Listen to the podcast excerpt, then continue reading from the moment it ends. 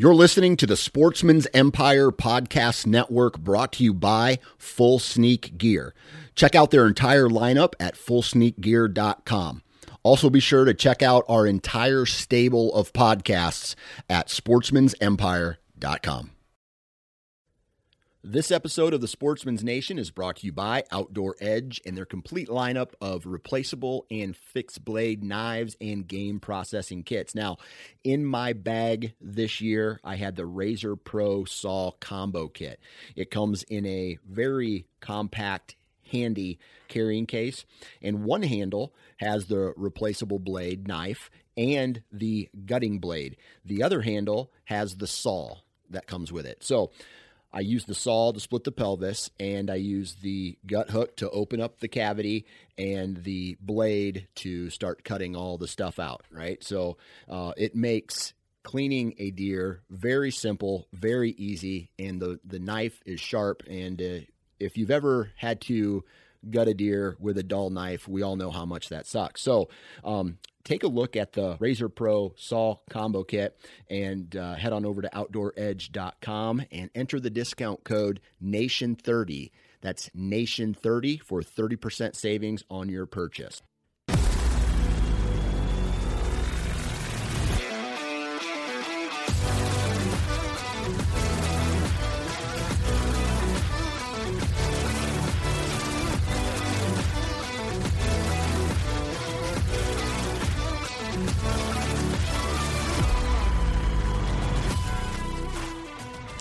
Welcome to the Missouri Woods and Water Podcast. I'm your host, Nate Thomas. Joining me today, Micah.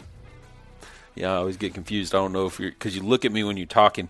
Do I need to say my own name, or are you about to say it? I enjoy doing this every week, just messing with you, Yeah. seeing how it'll work. Okay. Keeps the listeners on their toes. It's just enjoyable for me more than anything, to be honest with Okay, you. Well, as long as you're happy. Yeah. Let me guess. We have a good one today. We do. We do have a good one today. If you, if anybody notices, everyone we do is a good one, according to Nathan. Maybe I need to start saying they're great ones when they're great, good when they're good, Well, I don't know. spectacular when they're even better. I don't know because then you're just kind of. I think they'd all be spectacular then, right? We have a spectacular one yet again. Yeah. But no, we had uh, Nick on, who's actually a fellow uh, Sportsman's Nation podcaster, and uh, we'd go over some recipes and different things like that. Uh, what his podcast is, The Huntivore. Yep. So really good podcast. You guys should definitely go check it out and go follow all his social media and stuff like that. But yeah, really good podcast, and we just kind of go See, over. I said they're really good, and I'm right. You just said that. Yeah, but you always say it at the beginning, like we got a good one for you today. Well, yeah. Where, when do you want me to say it? I don't know, just like maybe how I did it. Do it how I do it. and so be a better. minute and a half into it instead. Yes.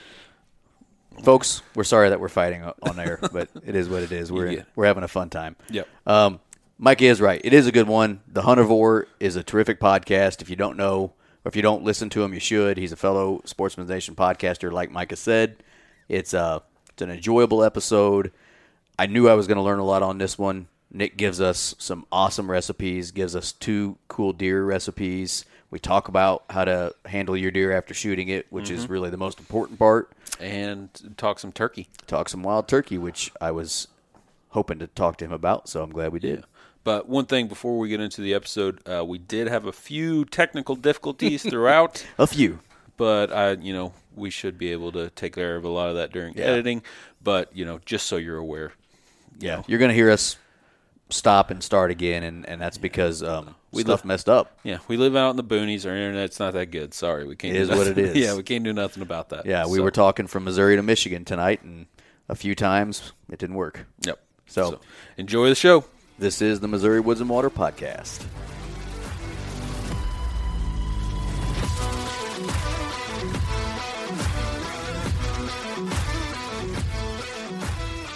All right. On the show to, with us today is Nick Otto with the Huntivore podcast. Nick, what's going on, man? Hey, how's it going, Nate, Micah? Dude, I tell you what, it's uh, it's cold up here here in Michigan. We uh, we got dumped on with a bunch of snow, so we're just kind of getting back into. Uh, we got it all pushed out of the way now. Now we're just getting back to to real life again. Yeah. But uh, yeah, living the dream. I've already got uh, got a nice cold brew and ready to talk with some dudes tonight. I will tell you this. Uh, so we're recording this podcast on February 8th. It might not come out uh, for a week or two, but you all can keep that cold. Uh, Yeah, we, we got a taste of it right now, and we're supposed to have it for the next at least 10 days or so. You guys can take it back. yeah, we we're not used to it being under 10 degrees for seven straight days down here. So we're uh, we're kind of in baby mode right now. We're all acting like little babies. Yeah. So Yeah, us us up in the northern Midwest. This is our like one claim to fame that we get to go around and act tough to all the other states because we're like, really, it's not that cold. Like, I mean, it's just the wind that's that bad. Throw on another sweater, you'll be fine. Yeah. that's our, our claim. that isn't that the most wit- Midwestern thing somebody can say though. It wouldn't be that bad if it wasn't for the wind. I mean, I mean, everybody says that.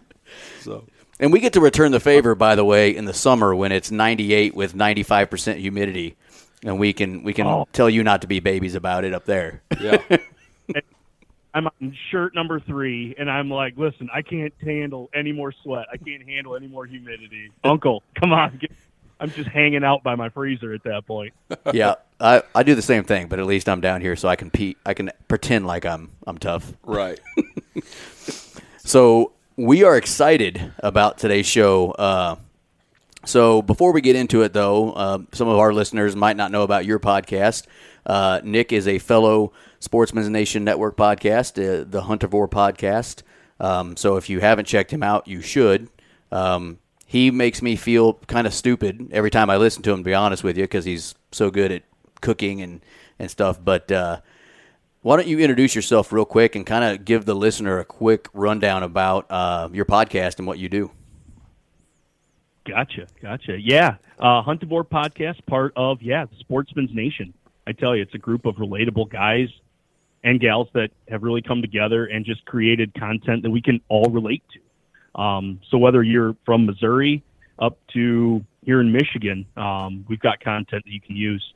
Mine specifically is I focus on after the shot that you know you've already put that big buck down or you've finally got that nanny doe uh, off your food plot you got to do something with them, you know, and we want to make sure we give the utmost respect to these critters. We've we've put the time into pursuing them. We've put the time into creating habitat for them. Now we want to be able to honor that beast at, to its full potential. So being able to uh, kind of just talk with people on my podcast on how do you cook your wild game. Uh, we talk a lot about venison just because that's king here in Michigan, but we also talk about turkey. We talk about uh, waterfowl. We try to I try to cover all the bases, but the whole idea is just kind of get rid of the stigma that gamey is bad. Um, are these critters wild? Do they eat corn and soybean that we feed domestic all the time? No, and they're going to have a different flavor. So rather than try to cover it up, rather than try to say ah it's no good because if you overcook a duck, uh, it's liver. You know, let's talk about how to cook that duck right so that it doesn't taste like liver. Um, our specialty is, you know, we want to celebrate our hunting and fishing lifestyle through the utilization and consumption of our wild game. So that's that's Huntivore in a nutshell. Yeah, that's awesome. So yeah, we're on the same network. You could kind of say we're brothers, right? Kind Yeah. of. brothers don't shake hands. Brothers got a hug. Um, Do you mess with any small game like squirrels and rabbits? Do you cover any of those on your show? Yeah, um, I would say probably that between you know bluegills and crappies uh, and whitetails, and I was going to say we all we also get into the big lakes and fish. Um, small game has a great tradition here in Michigan. Um, between rabbits and squirrels, it's anything you can get to at that point. You know, you go out with a group of guys, and everybody's got either a, a 20 gauge, an old 410, or someone's rocking a 22, and we're trying to peg as as many of those critters as possible.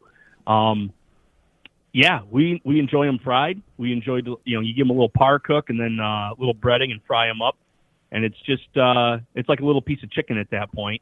Um, I like them a little bit more lower, low and slow, um, where then you can pick it and then do different things with it. With it, whether it be a dumpling. Um, one of my little experiments that I tried last year was actually taking a shredded squirrel and putting it into a yeast roll that I had caramelized onions and a piece of Havarti cheese. I ended up calling them bushy tail buns, and those things went over. Off. I mean, it's like a it's like a little sandwich at that point, but it's all encased and you bake it all together. And I tell you, it's like a little treat on the inside of that thing. Yeah, Nice. that sounds delicious. Well, what we're going to give the listener today is we're kind of really going to give them a, a snapshot uh, into your what your podcast is. I mean, they can go so much deeper than what we're really probably going to go today. Although we might go pretty deep, but we're going to mostly focus on venison, I think. Although you you mentioned wild turkey, and I probably am going to pick your brain at some point tonight about that. So be ready for that. But uh, um, you know, so what we're kind of going to do today is for those those people out there in Missouri or in the Heartland that are listening to this podcast, um, is kind of talk about you know a few easy recipes that are ways they can enjoy venison without them. I don't know, being the normal, you know, everybody talks about, well, I, I make it into jerky or, or whatever. Um, it doesn't have to just be that because, like you said, you celebrate that quote unquote gaminess and you think of ways to bring the flavor out utilizing it instead of trying to cover it up. So, um, I guess we can just jump right into it. What What are some? What is one way you love kind of preparing venison that's not um, some master chef way to do it? It's it's actually pretty easy. Yeah. Um, one thing that we all enjoy is just a steak, whether it be, you know, at this point, we talk about domestic and, you know, you get a piece of ribeye or something on the grill and having that short grain on beef is just, I mean, it tastes amazing. And we can get that same sensation of a beautiful, tender piece of meat off of a whitetail, but it all starts first with your care of it. Um, and when I'm when I'm pulling that animal, as much as I would like to drive it around and show all my buddies, take it to the buck pole, have it hang up for you know a couple days, the first deal get that sucker chilled out. So it's opening up that cavity, getting as much heat off that as possible, um, and getting it down into a safe realm where we're not going to have it spoil. Uh, second thing is after you got that temp down, you want to let the enzymes um, that are naturally working in the body and that rigor mortis that starts to happen um, as soon as that animal hits the ground. You want to let that have its time to do that. So, and granted, you know, down in Missouri, you know, you're you're battling temperatures that we don't necessarily have here in Michigan. If I get, you know, a late season deer, I can hang it up in my garage for a week, no problem. Yeah. Um, whereas you you might not have that ability. It might be I got to get it to the processor now, or it's I you know I got a couple days that it can hang. Um, but in like Thursday is going to get up in the 70s, you know, 75. I, I can't just let it hang there. Um, so utilizing either some some fridge space or something, but giving that meat time to be able to relax.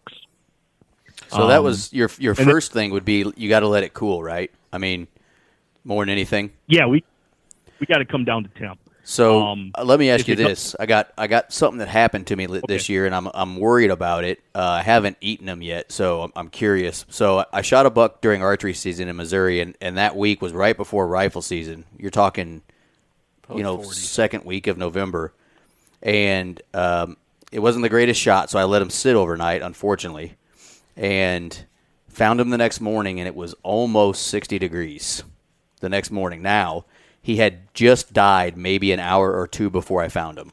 So it was the right call backing out because I would have bumped him, it sounds like.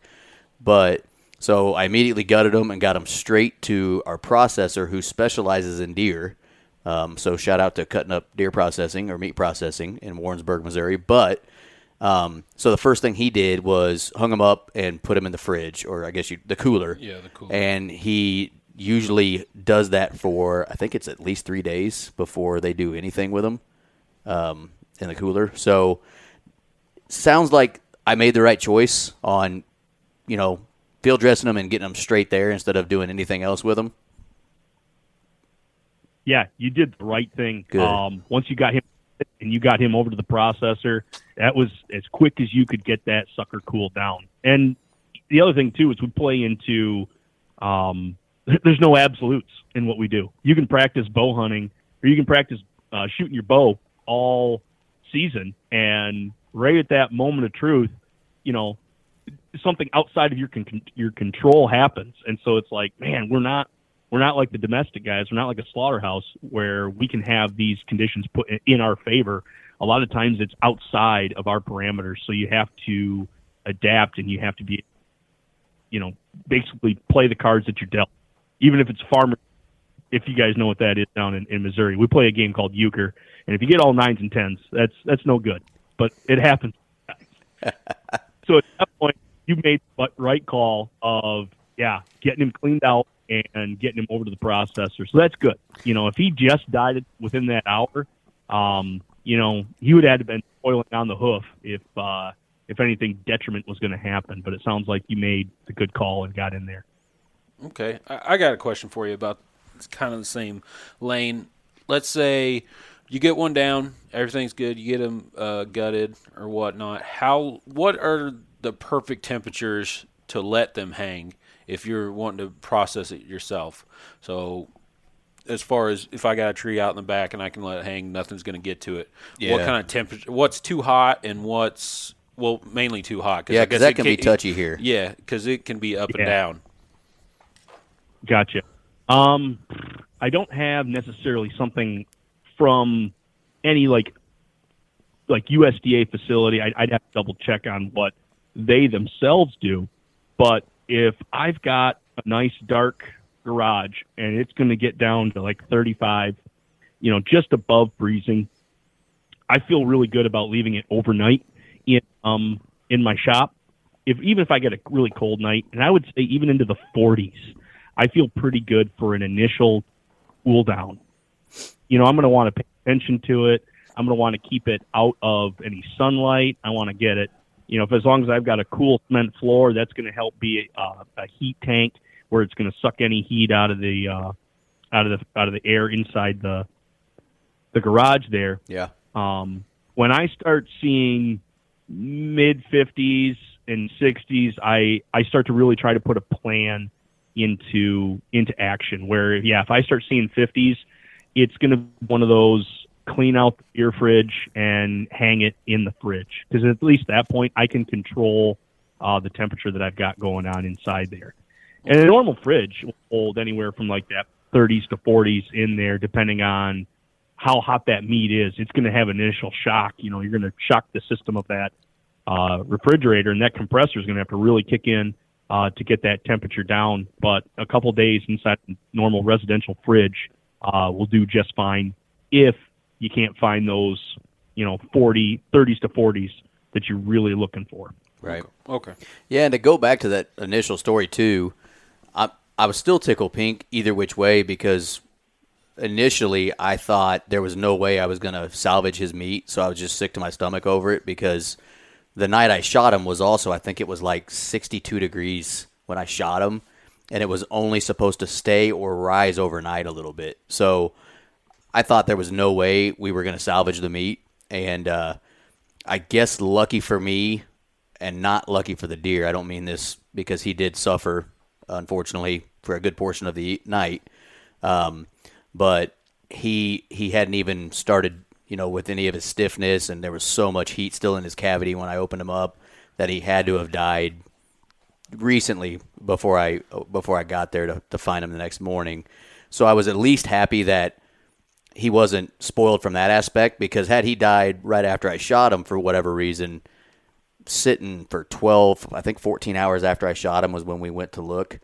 There's that that's some probably some bad meat at that point. So, I mean, it, we did salvage it and and um, I think it'll be good. But uh, I was just curious on your thoughts on that cool down idea. Um, so, first process, yeah, cooling down, very important. So that's good for the listener to know. Where do you go from there? Then yeah, if you've got that ability, give them give them a hang. And I know this is, we're already walking into this, and guys are sitting there thinking like, shoot, I didn't hang my deer at all, and here we are past season. Like, is my venison ruined? No, no. Again, these are all like, if we're gonna if we're gonna try to get our meat to the optimum uh, level, this is stuff that we can do, and this is just notes that they can take down for for next year, um, that they can kind of put some of this into practice. Um, I like to hang them for seven days. Um, I know on some beef they'll even hang them two weeks. uh, before they even start cutting them on them. So, given that we're half the size of that animal, I figured seven days uh, was a good round number. And I think I can really tell the difference between a deer that I cut up like the night before or give just an overnight and then begin cutting on them into one that I've given up to a week. Um, I don't remember necessarily the author of the study, um, but off the well, I think it was Danielle Prewett from the Meat Eater Crew. She Okay. did a whole article on how from day one to day seven, if you were to put the level of tenderness, I don't even know what metric they were using on this, but there was exponential tenderizing happening from day one to day seven. And then you started to see that that peak as it goes like the bell curve, like almost like a reverse bell curve at this point, where then from day seven to day 14, that process slowed down. It was still happening, but at a much slower rate. And then I think it even almost, I don't want to say flatlined, but again, very much mellowed out from 14 to 21. So, given that information, it's like the bulk of that tenderizing is going to happen between day one and day seven. Um, so, if a guy's only got four days, hey, that's better than one day at that point. You know, that's three extra days that you've been able to just let um, the enzymes that are in the body work themselves out to be able to let that rigor mortis process settle and relax everything. And from that uh, process, you're gonna, I think you're gonna definitely tell it whether a guy processes his own or at that point gets it to a processor. Um, the cutter is going to definitely notice a difference in tender tenderness once they get past those like seven. Gotcha. That's that makes sense. I didn't know. I mean, that's I didn't even think of that. I mean, I've never been able to. I do all my own butchering myself with my deer and stuff, and I've never been able to leave them for an extended period of time. So I haven't had the luxury of trying that out.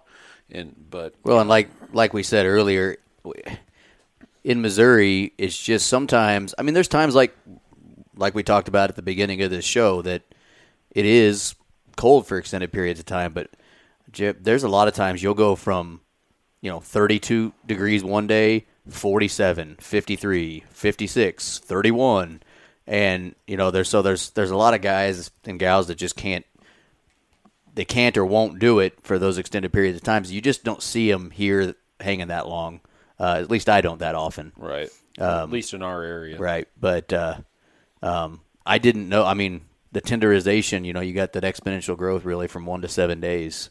So if you have the ability to that that's a good thing to know. Yeah, for sure. and get and you know it's one of those it's optimum like if you can do it great. Yeah. If not like it's that you get either got to problem solve or it's just one of those things like hey it is it is what it is yeah. Um that it kind of i i do have my extra beer beer fridge that you know we keep the extra stuff like you know right now we got three kids that two of them still are are loving milk. They love the vitamin d milk. So we're getting gallon after gallon. And so like all of our overflow from the inside fridge goes to that fridge. But at deer season they the whole family knows that at some point it's all got to come out and something's got to happen with it in case dad gets a deer and it's warm like yeah at that point I just fridge uh, at bay. So it's like, all right, I can then quarter that deer out, and I can fit. You know, I can hang two hinds in uh, one of those uh, residential fridges, and then hang down or set the shoulders on the the bottom rack. Um, I do like to try to keep the back strap on as much as the spine and rib at that point.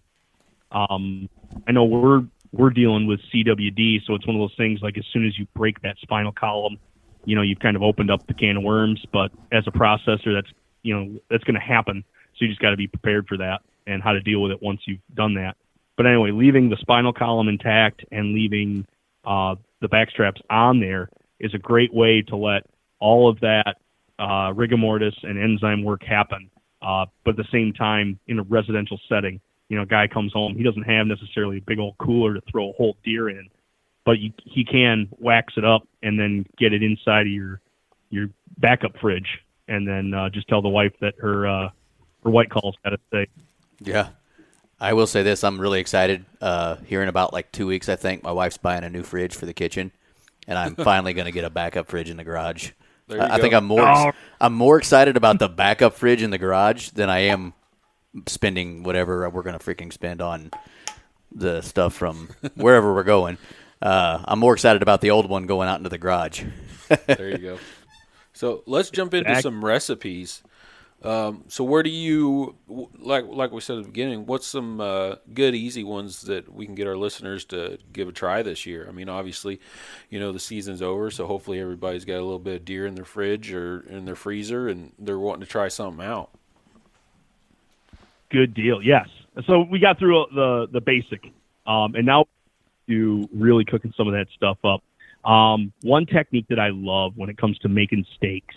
Um, I've now got my aged piece of steak that I've taken really good care of, and uh, I won't necessarily butterfly it out. I won't stake it out while I'm cutting it up. I'll do that after I cook.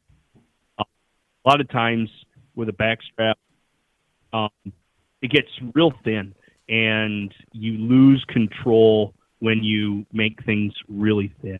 Uh, Okay. raw to dry, I mean, super fast. And folks that know their way even around a, a grill, if you are not totally on top of that, you know, so it, it, always gets away from you.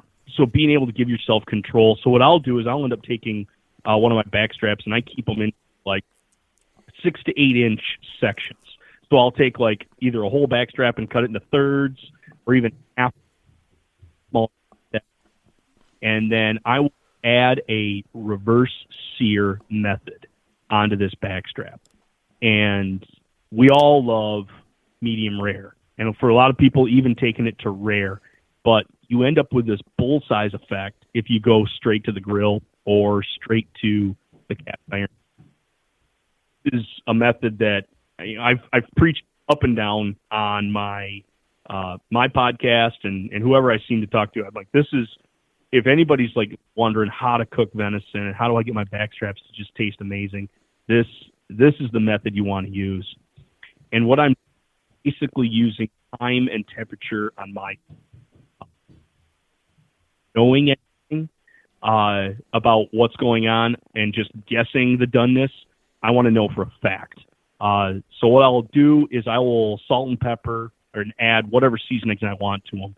If I'm going for a reverse sear, I want to go more heavy on the salt and probably less heavy on the pepper at that point, just because I'm going to be using a lot of heat and that pepper is going to get lost. It, it, it those oils that give us the real peppery, fiery flavor that we want that ends up uh, charring up and then not. It's at that point more bitter than the pepper. So I, I'm lighter on the pepper at the initial stage, and then what I'll do is I'll put a meat probe into that piece of meat.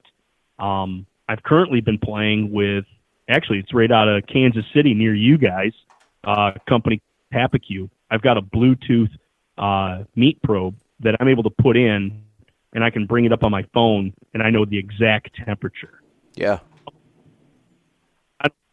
Of those things. I have an InstaRead. I have a dial one that I've got that I use on my giving turkey once a year. Use that. If you can, if you've got a way to check the temperature of the inside instantaneously, that's going to help you.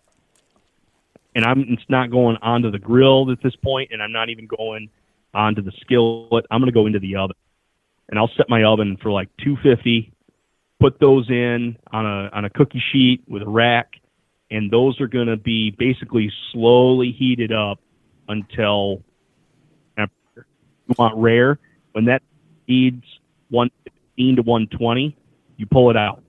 When your thermometer's set 120 to 124 and you want medium rare, that's when you pull that out. Let that rest at that point. And while it's resting, you can then heat up the gr- heat up the grill, heat the cast iron pan. I do like to go with the cast iron pan on this, route because then I can add my herbs in there. I can add more of my pepper. I can add you know the sliced up garlic that that, that I'm going to spoon the butter on top. Um, but that that point, I am now going to add the sear. hence the reverse sear part of it. So I've done the internal cooking. It's going to come out eh, a little gray, and now I want to be able to add that char on the outside.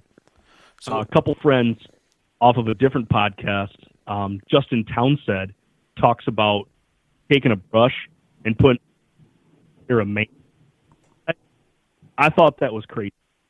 But uh, say that again, you, Nick. We we lost you on that when he said your oh, friend he, he, takes a brush, or and then we just kind of lost you there. Shoot, sorry. Oh, that's all right. So yeah, I got a friend over off of um, Harvesting Nature, Justin Townsend, and he has a trick where you you literally brush on a thin layer of mayonnaise. You know, we're talking Hellmann's at this, and you're like, is that going to work?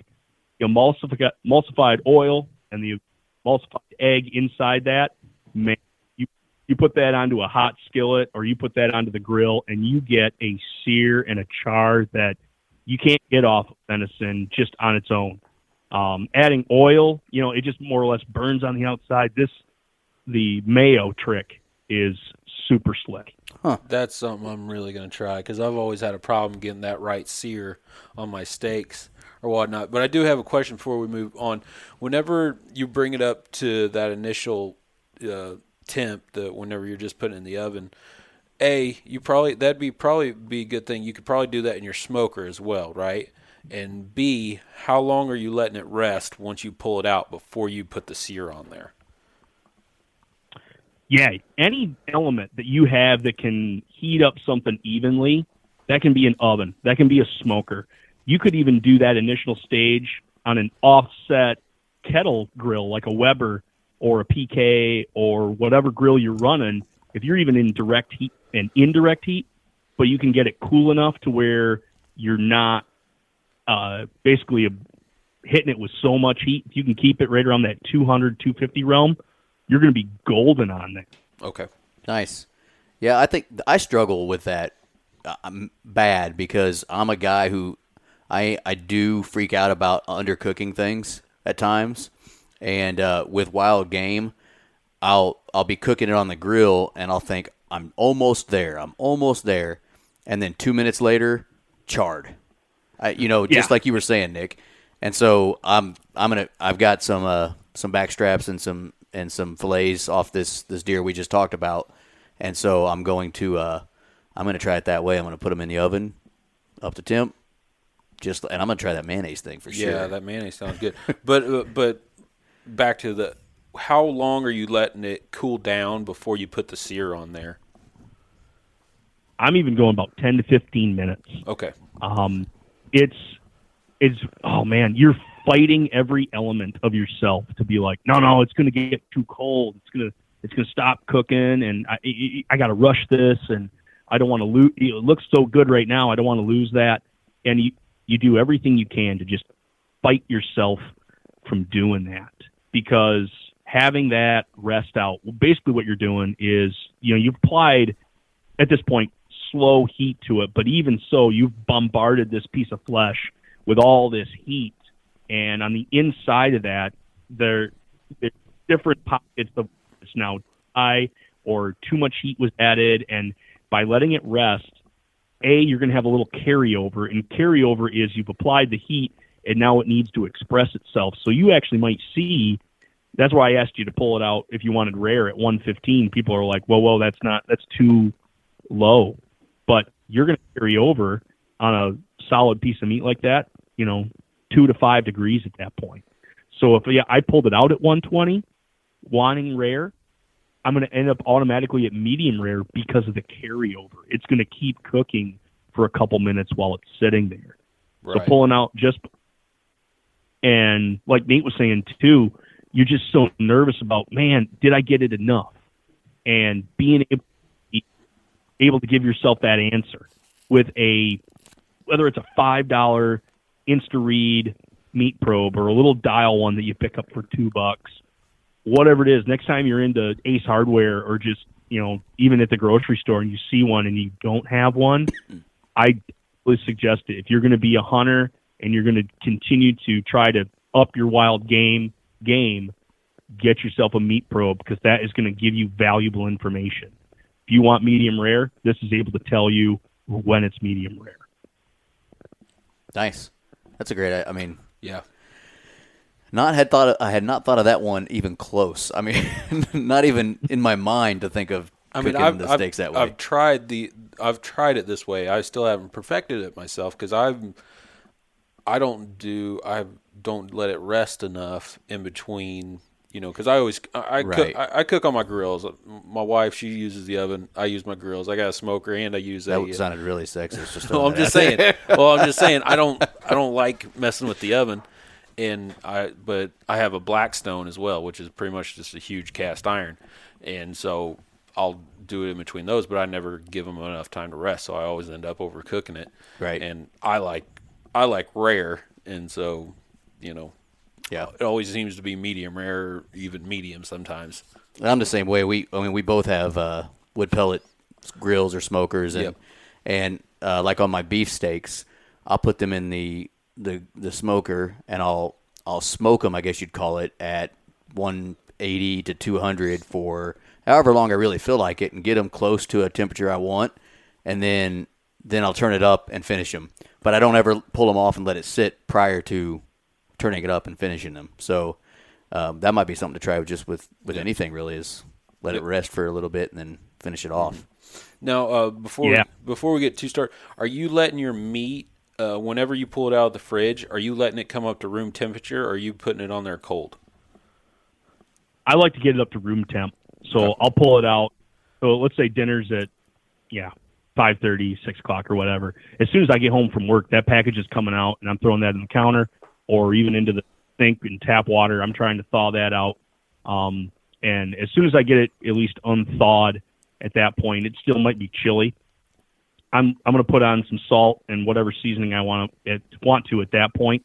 Um, I feel even given my, my seasoning, maybe another 45 minutes of doing some work on the meat also helps. Uh, but yeah, I try to get let that go up to room temperature. Um, I don't play that game necessarily as hard as far as I might give it 45 minutes uh, to an hour once I've added the, the seasoning on top of it. But like as far as being like, is this actual room temp? I, I don't go that far with it. But yeah, giving it some time to, to come up especially when you're coming to a reverse sear method like this. I know guys that go with a traditional sear will try to have it be colder because at that point they can hit the outside hard and the inside won't start to get as done because it is chilly. The problem is is you end up with a bullseye effect. You mm-hmm. get a small like center region of what you wanted of your rare of your medium rare and then each little layer on the outside is one stage more done up until you get to like that last quarter inch that's all well and you're like ah man like i wish this was a little wider and by by using this reverse sear with a room uh, temperature piece of meat or at least um, a warmer piece of meat at that point you can widen that uh, bullseye effect. Now, are there guys that can, they've got, you know, either restaurant experience or whatever, and they just know, like, hey, I'm going to sear this one side super hard. This is going to be my presentation side, and then kind of just ease it over, you know, flip it and give it one easy cook on the other side to when they want it done. I tell you, there's a lot of tricks uh, that they can do. Um, the one that I found, at least for the simple, the simpleton that I am, is that I can see where that temperature's at. And That's where I go with the reverse sear. Okay. Yeah, that makes sense. That that's a easy way to do it too. Get bring it to temp, put it in the oven until you get to the temp you pretty much want, and finish it off with some mayonnaise. that is not what I thought we would be talking about today. Yeah. I, I like that idea though. Talk about it, and I'm like, dude, I still can't even believe. Like, how did you figure that out? And it was off some article he got um, down in Florida that somebody was talking about what they were doing. Some Cajun down there had this crazy idea. So he said, All right, "I'll I'll give it a try," and then he ended up writing a whole article on how uh, this is just the new way to do things. And I, you know, I did. I, I looked at it and I said, "I got nothing to lose. I might as well do it." And I haven't looked back since. Now, I wouldn't suggest Miracle Whip. but uh, I've had good success with Hellmann's. Someone's still got to explain to me the difference between Miracle Whip and mayonnaise. It's it's still something I struggle with to this day. Like it's that white stuff. What's the difference? Yeah, it, um, I'm not a mayonnaise person, so I I still don't really get the whole debate. Let's not get into Uh, it either. We we got to do a Pepsi challenge here. The next episode, I want to hear about Nate, you know, blindfolded and eating two jars of some unnamed, and then you tell him which one is which.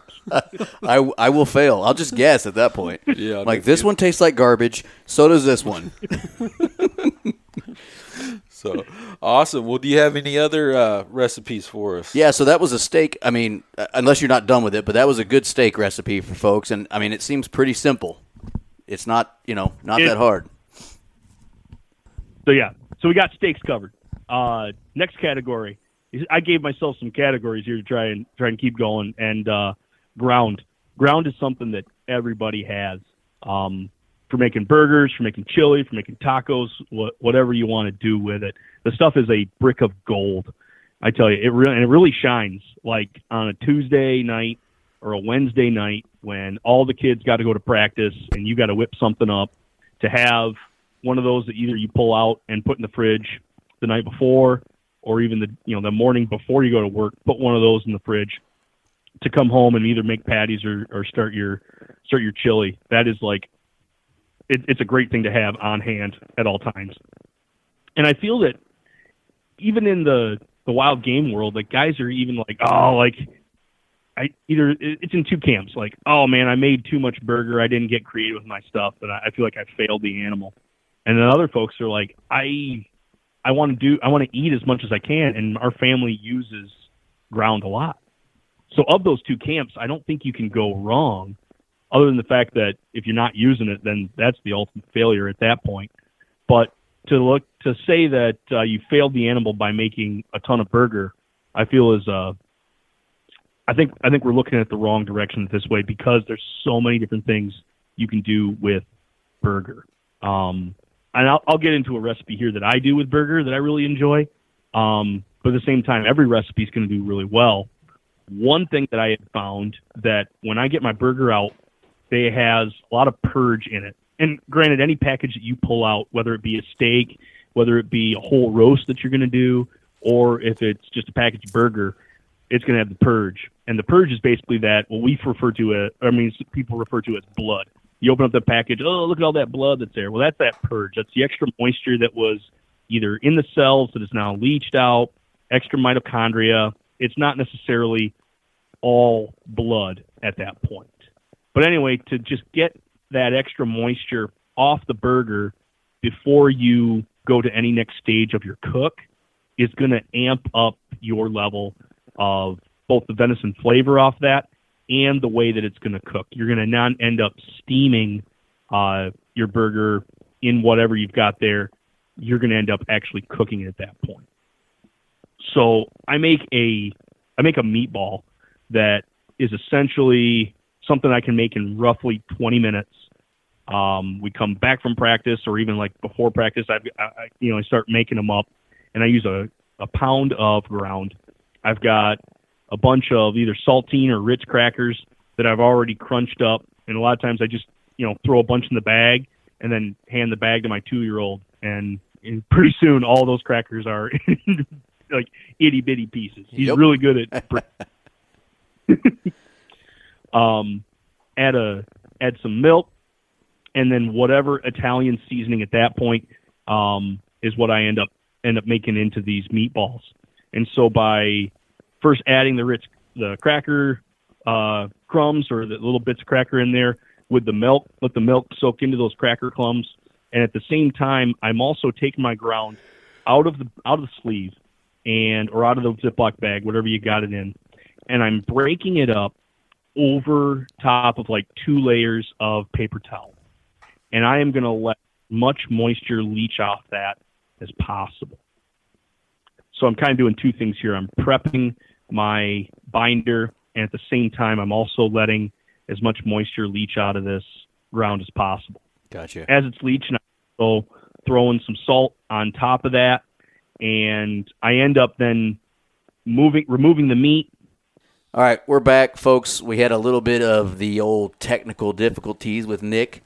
Um, so you might hear Nick a little differently uh, for the rest of the show than you did at the, at the beginning of the show. Uh, he'll probably hear sound a lot better uh, for whatever reason. We were having some issues, so sorry about that. Um, but Nick, welcome back. Hey, thanks for having me back on again.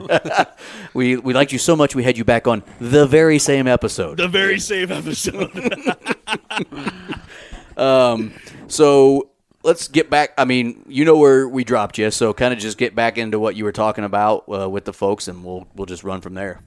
Gotcha, gotcha. So I was getting long winded when I was talking about uh, leaching out that meat. But what I'm trying to do, I'm speeding up where I'm talking, trying to get back us where we are uh, currently, and that was I want to get as much moisture off of the ground as possible.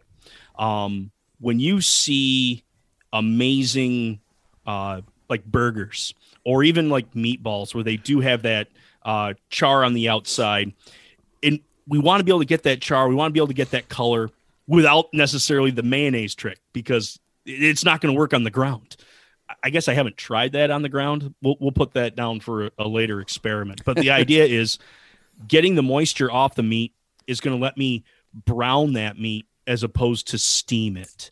Steam it's not going to get me the color. It's not going to get me the taste that I'm looking for. It's going to leave things bland.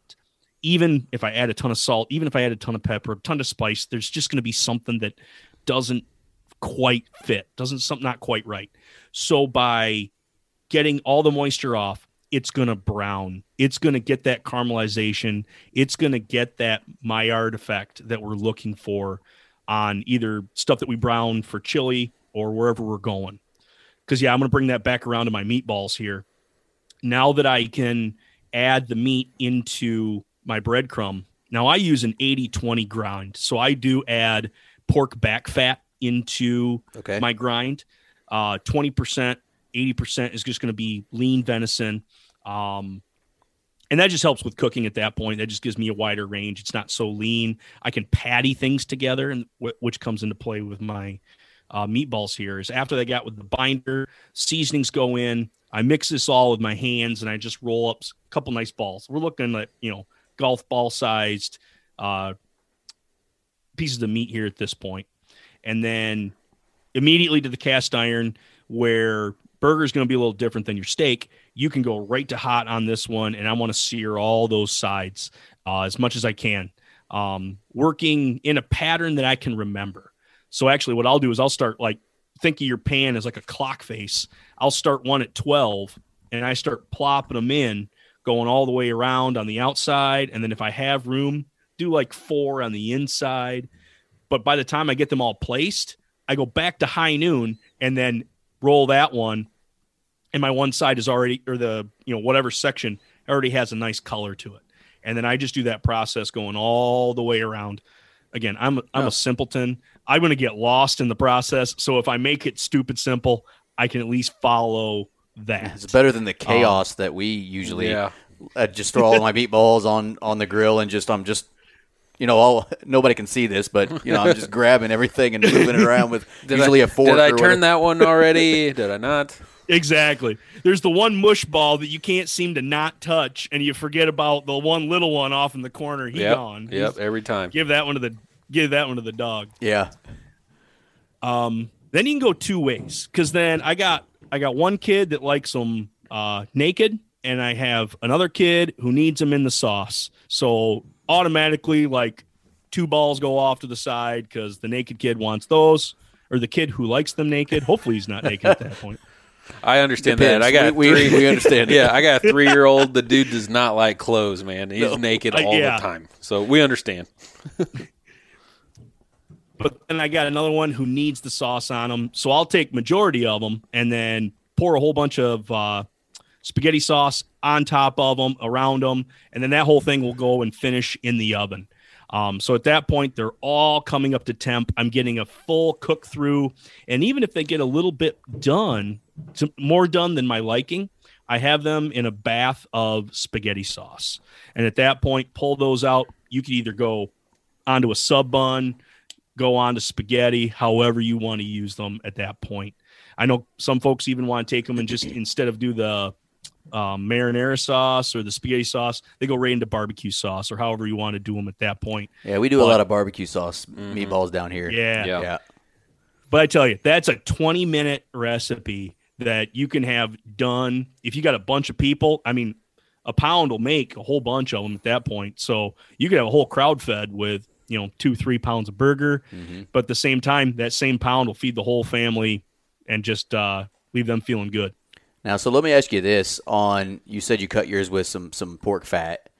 Yeah. Um, would combining the venison with beef ground also do the same thing?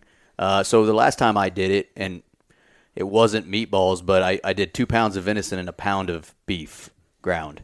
Um, because my wife is not a fan of venison, and I'm I'm trying to change that. But anyway, d- does that act as the same sort of deal with adding that fat from the the beef?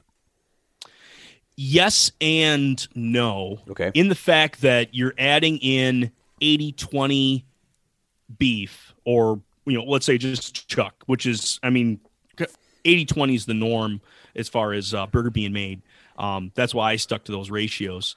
But at the same time, I now take that 20% fat that's inside that beef and I now mix that in with how much ever I want to be able to mix in of venison at that point. So now I'm I'm tipping that scale. You know, it might be it, it might be 10%, it might be 5%. It will get the job done. But if you could add beef suet or beef fat into straight venison at that point, kind of mm-hmm. cut out the burger pat, pat of it.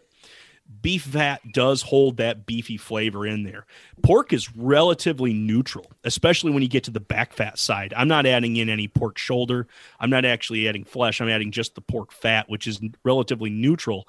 Gives you that good ven- that's the venison talk Okay. at that point. But if you want to tone down that venison, you know, you got a family member like your wife who she's gonna have a lot of pull in what you do, and you want to make her happy. Pull in some of that beef suet or some of that beef fat. Make sure you got the right amount of it. You know, measure out how much you need as far as to make that twenty percent, and then it's going to really do a good job for you. You'll get the beef that talks more up front, and you're not going to get necessarily the acorny uh, cedar that everybody's talking about being the gamey side of it. So this is a dumbass question. Can you just buy pork fat? Yeah, I think so. Usually, I don't you think go I- to Yes. go to the butcher and then I don't think I know. I've never done that. So here's the thing now. Um, just like finding a processor, you want to find a, you want to create a relationship with that processor, but you also want to find yourself a slaughterman and a butchering facility and you become buddy buddy. You start dropping off six packs. You start calling them up not during season when you necessarily need it, but just periodically get, let them know who you are. Um, living where where I'm at, there's a lot of dairies that are around in the area and sometimes a lot of, well, especially a lot of those cattle have to go get slaughtered um, from the dairies. And then we even also have that raise young steers for that and a lot of pig farms around the area. And I found myself a slaughter facility and I've just made myself known. Whether, you know, I'm going to the shop and I'm I'm talking to them or, you know, asking when the fair uh, swine's coming in. I tell you, that's the best back fat. You get a you know full grained hog fed you know, or full grain fed hog mm-hmm. off of the fair. You know, some kid has basically pampered this hog all all season, all Yep. summer. Grandpa's been paying for all that wonderful grain to be able to feed into that hog and to go over and buy the trimmings from the slaughterman at that point. Oh man, that makes the best sausage. That makes the best burger for you. So if you like Veni flavor, go pork. If you want to kind of tone it down a little bit, go with the beef. okay, yeah, Nice. that, that's a good because I mean that makes sense, a lot of sense. Yeah. So to stay on the ground, the ground venison for a second. So um, I do. I don't want to kind of go into crazy detail, but I have. I had struggled prior to last year on jerky. I'm a big fan of deer jerky. I mean, a lot of people are, but I I had always tried to do my own processing, like Micah had talked about earlier, and so Yeah. I I could never cut my strips, you know, all the same width or, or the same thickness, and so I'd have some that were done, some were still way raw. And I finally had a deer processed last year, and I had um or in 2018, and I had most all of it put into ground. To be honest with you, so I went and bought a jerky gun, and found a recipe I like, and I'm finally to the point now where I love my jerky because I know it's all the same thickness. It'll all come out the same time. Um, do you have any pointers for people that are struggling on perfecting deer jerky? Because I'm sure you've got a system you like on jerky, um, because that's popular down here for sure. Mm-hmm. Yeah, and you're talking the ground jerky style. So now I'm going ground, yeah, because that's what I was using. I'm a whole muscle guy. Yeah, Sure, I'm a whole and muscle guy. that's how I'll I am. Slice them thin, and I can use either my convection oven for that. I can use the smoker for that. And granted, you can do the same thing with the ground jerky as well. Um, good buddy of mine. Um, he he's got the jerky gun. He loves it, and I do. I'm like, oh, you're making cat turds this year. Nice, looks really really like. good. yeah, um so i give him a bunch of bunch of junk but at the same time um it it is a really good way to make a product a make to make a jerky. A if you don't have a slicer or b you got to find a figure a way to use this ground up. And a lot of guys don't want to deal with casings. I mean sausage is a great idea but if i can make something that tastes as awesome as sausage dry it out and be able to package it and have it for an extended period of time that's definitely the way to go. Um, staying with a leaner style, so maybe not even going to twenty percent on on that jerky mix. You know, maybe try, even trying it straight, where That's- it's just that's what I straight venison. Yep. Um, the fat does help with a little bit of the bind, um, which is if you can use the natural fat from the venison, which is already going to be minuscule, that's going to be helpful.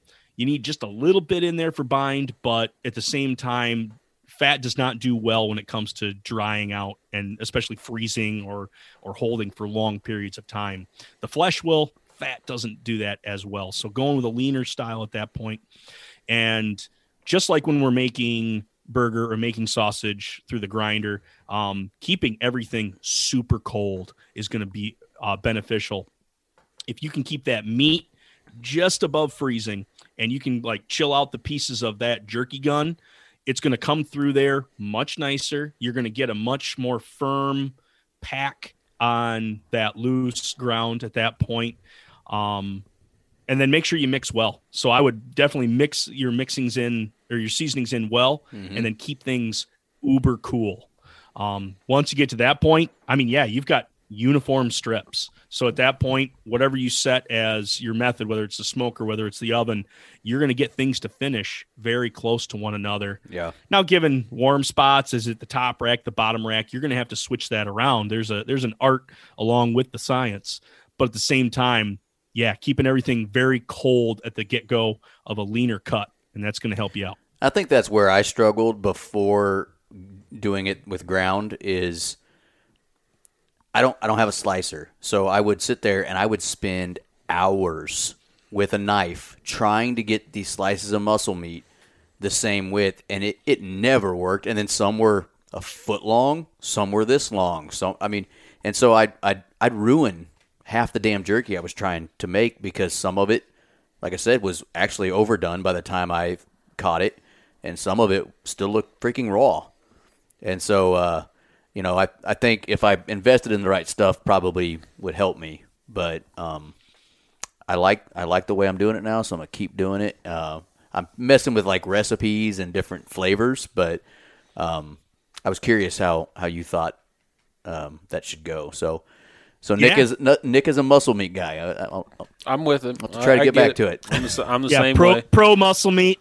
I'm not. I guess I'm not con cat turds, but it just has a connotation that uh, I, uh, I I've eaten enough of it, and I can't totally like deny that it's not a good piece of meat. It's it's fabulous. It's super good. It doesn't have yeah, that I chew just go- to it. I like the chew, the little bit of chew. Yes. You know, that's what I'm like. I'll uh I'll even cut with the grain. I'm to the point where, you know, I my buddies all uh, chew tobacco.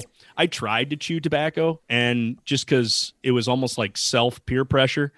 And I see he's he's showing me some of the tin right now. Yeah. I was at the loose leaf. I was at Red Man, and I packed that in, and about five minutes, my head's already spinning. I got a weak stomach anyway. Just bad deal. But if I can get some jerky that lasts me for a good 30 minutes, you know, I just kind of I just tuck it in my cheek and then chew on it every once in a while. I really like a very chewy jerky at that point. Yep. Nice. Yep. I agree. One hundred percent. Nice. So those are two awesome recipes um, for a steak and some ground. Um, for the sake of time, because I, I want to ask you about wild turkey, because I've only eaten wild turkey one way, and I do love it, but that is fried. So kill you know kill the turkey, you got the breast, you batter them, fry them, tastes great.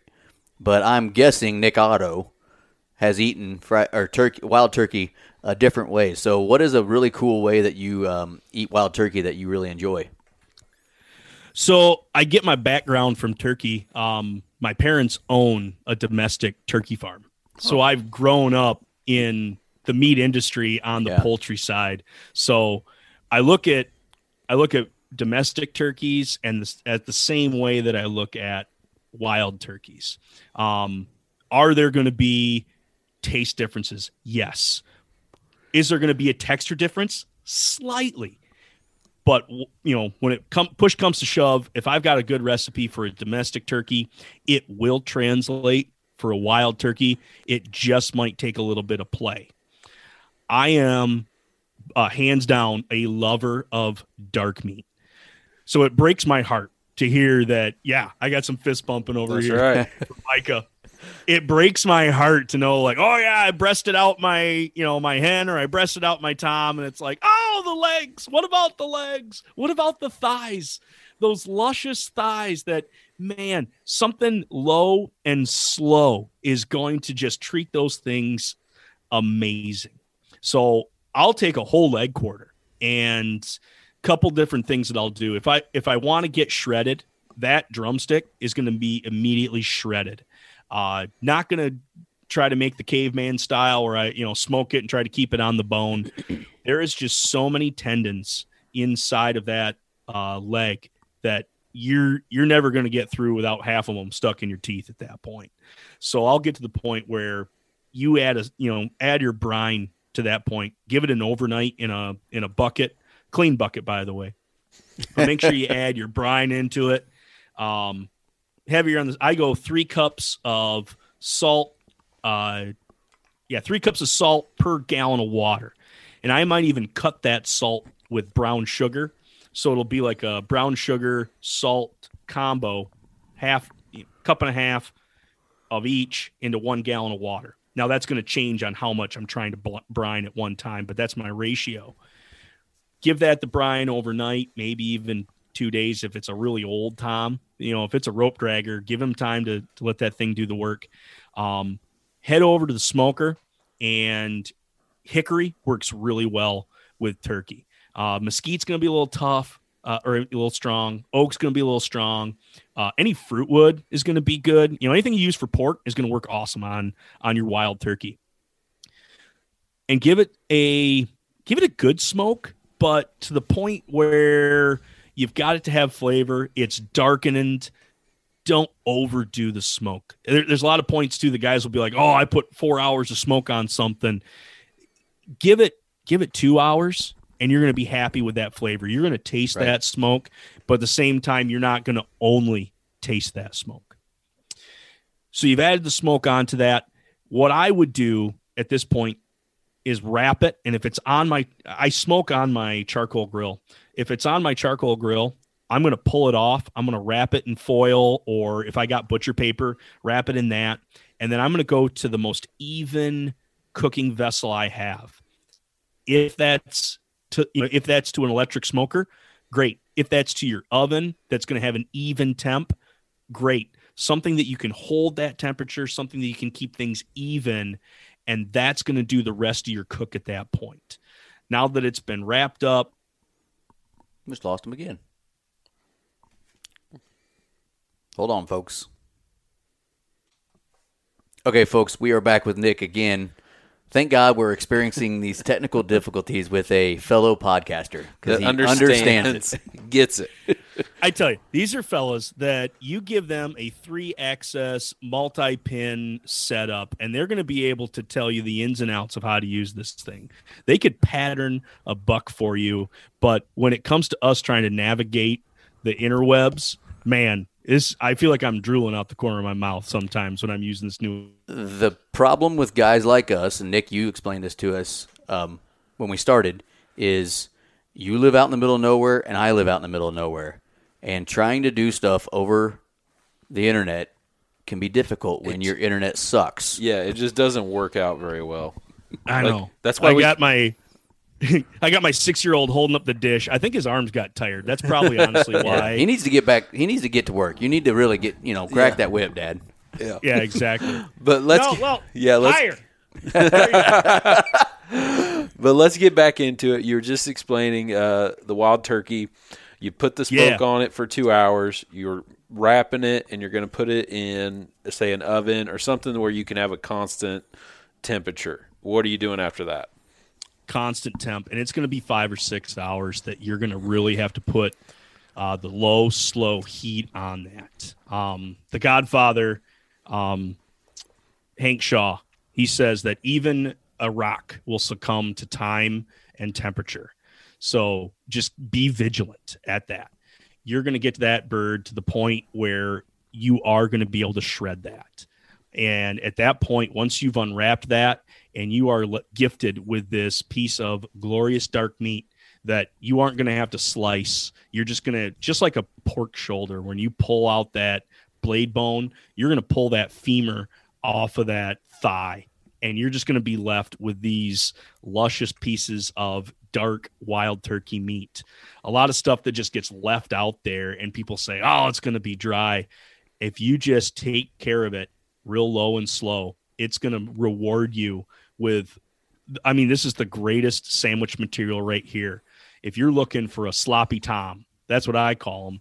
But you take that thigh and you add some barbecue sauce to it. I go with more of a tangier barbecue sauce. If it's vinegar based, it's even better. Man, you slather that stuff on, North put it on a Hawaiian style. roll. Yeah. Yeah, yeah. Put it on a Hawaiian roll and you're good to go. I know you guys are like sweet baby Ray country, but at the same time, keeping it tangy He's not is wrong. also now, see, that's where you're. Sure, I do love. I love. So, I yeah, mean, I'll use it. We're, we're down here in Kansas City, known for our barbecue, but I got family, and I grew up in North Carolina and stuff. So I, I love that vinegar base too. So I, I like both worlds. So good. Yeah. Even if you can get, I mean, just a dang brown spicy mustard on that too. Mm. It is, it's dynamite. So if you're leaving your leg quarters out there, let that be the last time you've done that. You need to pull out those leg quarters and take care of them. Well, I'll say this. I asked you the question about wild turkey. I'm not really sure why, because I'm probably the shittiest turkey hunter that there is. but maybe in some time in the next decade, if I kill one, I can actually try a different way to eat it. Not that I don't like frying. I mean, I do. I really like it, but there's you know, like I like I said earlier, there's got to be another way to to enjoy a wild turkey. So uh, that's going to be the way we try it, Micah. There you go. So that we have a goal this spring, Yeah. just Come April, we got actually kill one coming up. and then do something with it. yeah, we just got to kill. There it you go. and hey, share that, share that uh, stuff with me too, man. I, I love it when, you know, somebody does, they try it out for the first time and they're like, dang, this is, I don't know why I did this before. And it's like, man, to be able to use pieces that you haven't before and not even to the point where it's like, you know, you're, you're working and using this obscure piece of meat. No, we're just using the legs and thighs that, you know, we just hadn't approached it in this different way. That might even bring more of a passion to you guys, even uh, getting into wild turkeys even more. It just picks up that desire, not only knowing that you're going to have your fried breast that is incredible, but at the same time to double it up with some pulled leg quarters. It just it just makes it all all worthwhile. Yeah. That sounds awesome. No, that, that sounds like a great plan to me. I'm hungry now. at at whatever time it is. Well, folks, listen, you got three really great ideas to to go home and, and I mean, we just got through a deer season, so I'm hoping a lot of folks listening to us tonight or today are are have a full freezer of venison, and then you know uh, spring turkey season in Missouri is coming up, so this is something to keep in the back of your mind for when you do harvest something. So you got three great ideas, and those are just scratching the, the the small surface of what Nick talks about in his podcast, The Huntivore. So make sure you check it out. Um, we I love actually, like I said, I like listening to you, Nick, and then I just feel like the world's worst cook afterwards, uh, or just really in general. I just feel like a bad person because Nick's Nick knows what he's talking about with that. So um, Yep. we really appreciate you coming on and talking to us and kind of um, going down that road with us. I was excited to hear some of these cool recipes. I've got I've got some steaks um, from this deer this year ready to go, and I'm I'm gonna try that as soon as possible. And yes, I'm going to make more jerky. Uh, what'd you call them? Cat turds. Cat turds, cat turd jerky. You betcha. I'm going to do that too. So, um, thanks for coming on, man. Uh, we really appreciate you. You got anything else for him, Micah? I don't think so, man. All right. Thanks, Nick. hey, it's my pleasure, fellas. Thank you for having me on. All right. That's the show. I'm hungry. I would say that was spectacular. It was spectacular. Yes, it was. But now I'm just hungry. And I've already eaten dinner, so. But I do pass a McDonald's on the way home. That is gonna that is gonna be subpar to what we just talked yes, about. I really would. I really want to try that steak recipe. I mean, with the mayonnaise and stuff. I mean, that makes a lot of sense if you think about it. I can't wait to do it. I've got Yeah, I've got backstra or not backstraps. Well, yes, but I got fillets sitting in the freezer. yeah. I'm definitely gonna try that out for sure. Definitely want to. I never even. I mean, it never even crossed my mind to try it that way.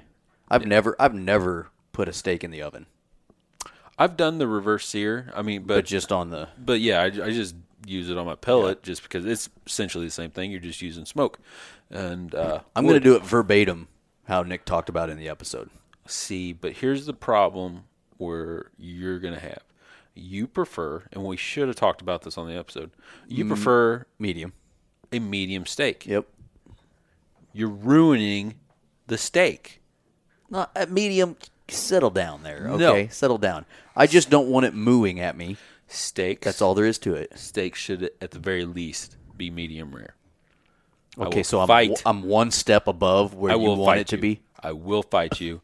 There's you are not getting the full potential, the full flavor potential that you could and tenderness by cooking your steak medium. Okay, so I'll do it the way he told me to, and then Do you'll a be medium happy. rare. Just do a medium rare. That's all I'm asking. I'll I will definitely try it. I've gotten better. That's no doubt. Yeah. If I can get your sister to do medium rare, I'd be very happy. But she she yeah, she, she just not doing it. Not doing it. Not gonna do it. Yeah. So that's Um, okay though. Whatever. And I can't wait to attempt to kill a bird this year and try that out. Yeah.